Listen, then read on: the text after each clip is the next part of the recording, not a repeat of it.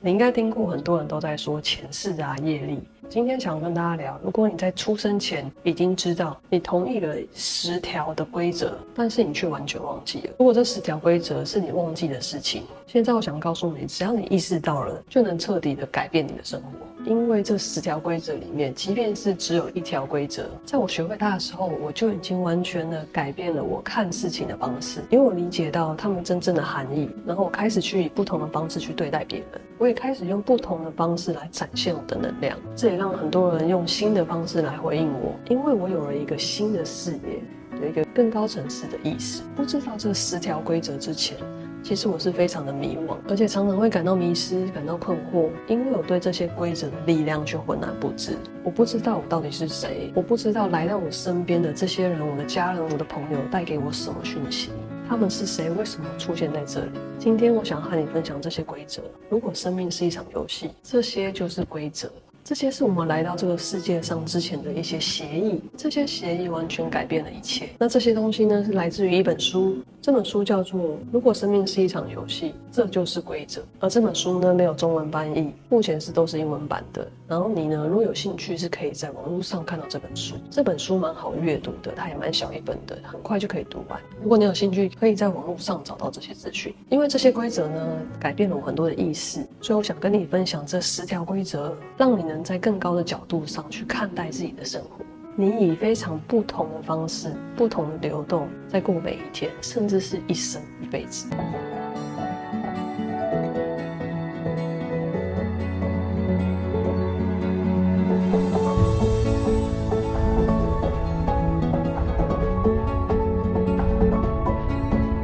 嗨，大家好，欢迎回到黑迪跟睿睿的频道，我是黑迪。我们的频道主要分享吸引力法则。帮助人们扩展他的意识，带你实现你想要的梦想生活。如果你也想透过吸引力法则意识扩展来达到梦想生活的话，现在就可以订阅我们。我们很需要你的订阅，因为你们的订阅可以让我们接触到更多人，帮助更多人实现他想要的梦想生活。首先，第一件事情是我们出生后，我们会得到一个肉体，你正在体验你来到这个地球这个实相的化身，然后你会有着无感的身体，而在本质上，你是一个永恒的精神存在。然后使用这个肉体来进入这个现实的这个世界中。那第二个规则是，你会得到一些功课，你会全职的在一个叫做生命的非正式学校里面，这一生你会开始学习你所有需要学习的功课。所以我们来到这里。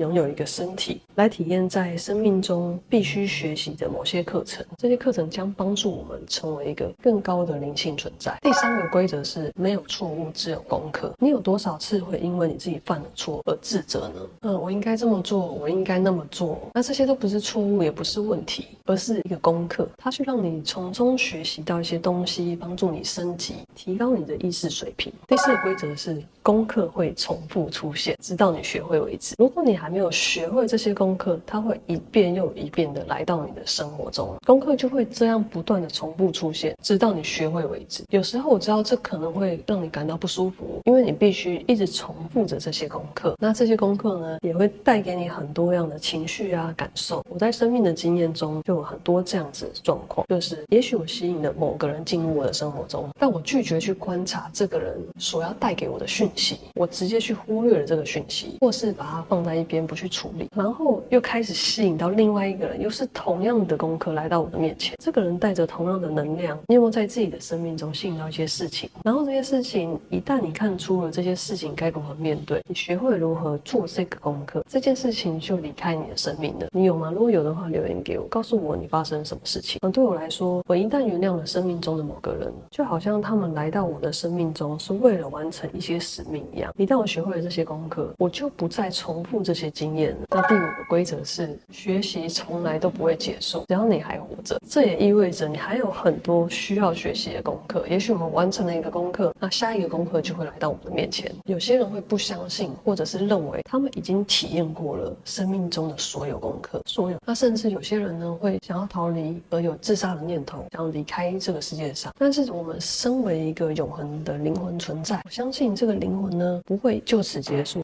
也许这是一个马上逃离的一个方式。但你可能再次出生到另外一个身体，然后经历相同的二十年、三十年、四十年、五十年的经验，才能达到相同的位置，然后继续去学习你尚未结束的功课。所以你可以开始理解，来到这里都是有原因的。你需要去完成功课，你需要去学习。有时候这些功课可能会让人有不舒服的情绪，但是呢，你越去感受它，你越去疗愈它，你就越能让自己学会这些功课，并且去处理过去的事情。第六个规则是没有比现在更好的地方了。这个规则有点深奥，意思就是说，现在就是你想要的地方。我们大部分的生命都在追求未来，试图逃离现在这个位置，以达到别的地方。但是当我们开始融入此时此刻这个当下的时候，并意识到现在，现在就是一个旅程，就是过程，这样的事情反而会变得更容易。因为很多人都会相信，他们得到了特定目标，例如赚了很多钱，或者是累积了很多财富，或者换了一台更好的车、更大的房子，找到灵魂伴侣。无论你的目标是要到达哪里，你都可能相信，你只要到达那个地方，你就会，你就会变得充实，你就会变得快乐，你就会变得慷慨，变得充满爱心，你就会满足。但很多时候，我们一旦到达那个地方，而到达那个目标，你仍然会感觉到不满意。然后我们再把这个目标转移到另外一个目标上，一直不断的追求未来的事，而自己却是一直处于在一个不满意的状态。所以回到当下，此时此刻就是最好的。第七条表示，其他人都是你的镜子。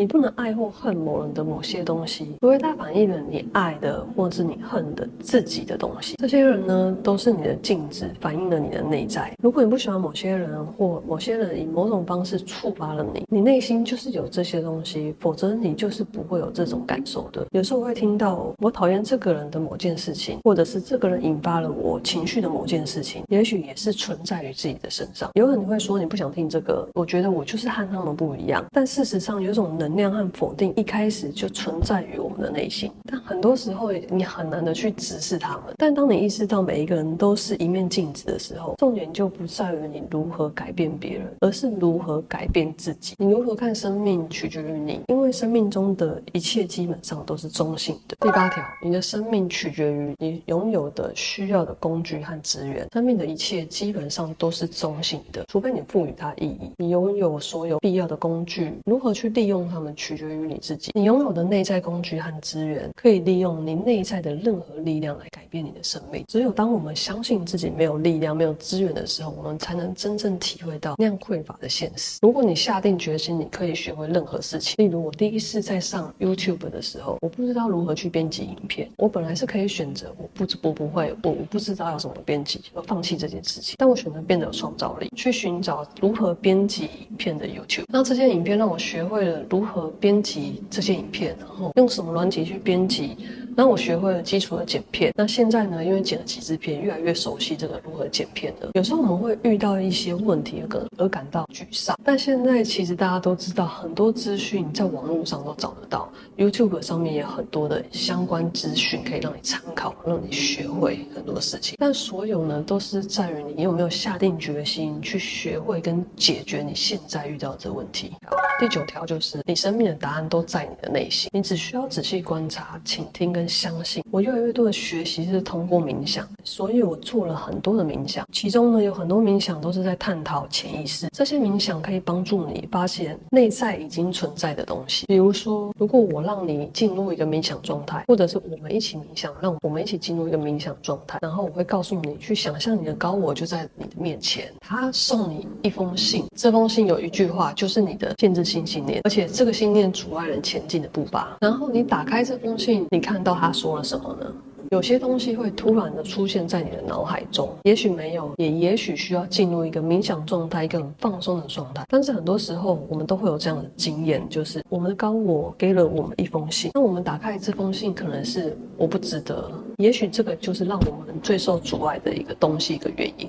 所以答案都在我们的内心，只是透过去探索你的潜意识，让他们更清楚地得到这个答案。因为潜意识是一直仍然存在的，只是我们没有发现到底是什么藏在我们内在，以至于让我们没办法意识到它。而冥想的不同练习，可以让我们意识到自己内心潜意识的这些事情。第十条，你在出生的时候会忘了所有这些，你会忘记你是谁，因为这样你才能通过生命的这个过程来记起你是谁，来忆起你是谁。这几条规则哪一条是你最需要听到的？哪一条是你已经记住的了？当你记住这些规则的时候，你就能使自己的意识水平提高，因为你从更高的角度去看待这个事物，并且去放下你长期以来相信的这些限制性信念跟这些限制性的故事。你来到这个世界上，已经知道这十条规则了，只是你从精神世界到这个物质世界的时候的旅程中忘记他们了。这十条规则的每一堂课，每一个功课，都像你人生道路的另一块石头。当你旅行和学习你的课程的时候，这些课程看起来好像感觉很熟悉。当某件事情引起你共鸣，并且最终得到这个其中一个课程的时候，你做完这个功课的时候，你就会记住了你最初知道的东西。当你有一个有一个时刻是一个啊哈的时候，你懂了的时候，其实你就是正在回忆。那有人称之为这个是行星的排列，也有人说这是一个上帝合一的感觉，有人称之为宁静。你想怎么称呼它就怎么称呼它。我们今天的分享就到这里。如果你喜欢的话，请帮我们按赞、留言给我。如果你还没有订阅，请现在订阅我们。谢谢你的收看，爱你们，拜拜。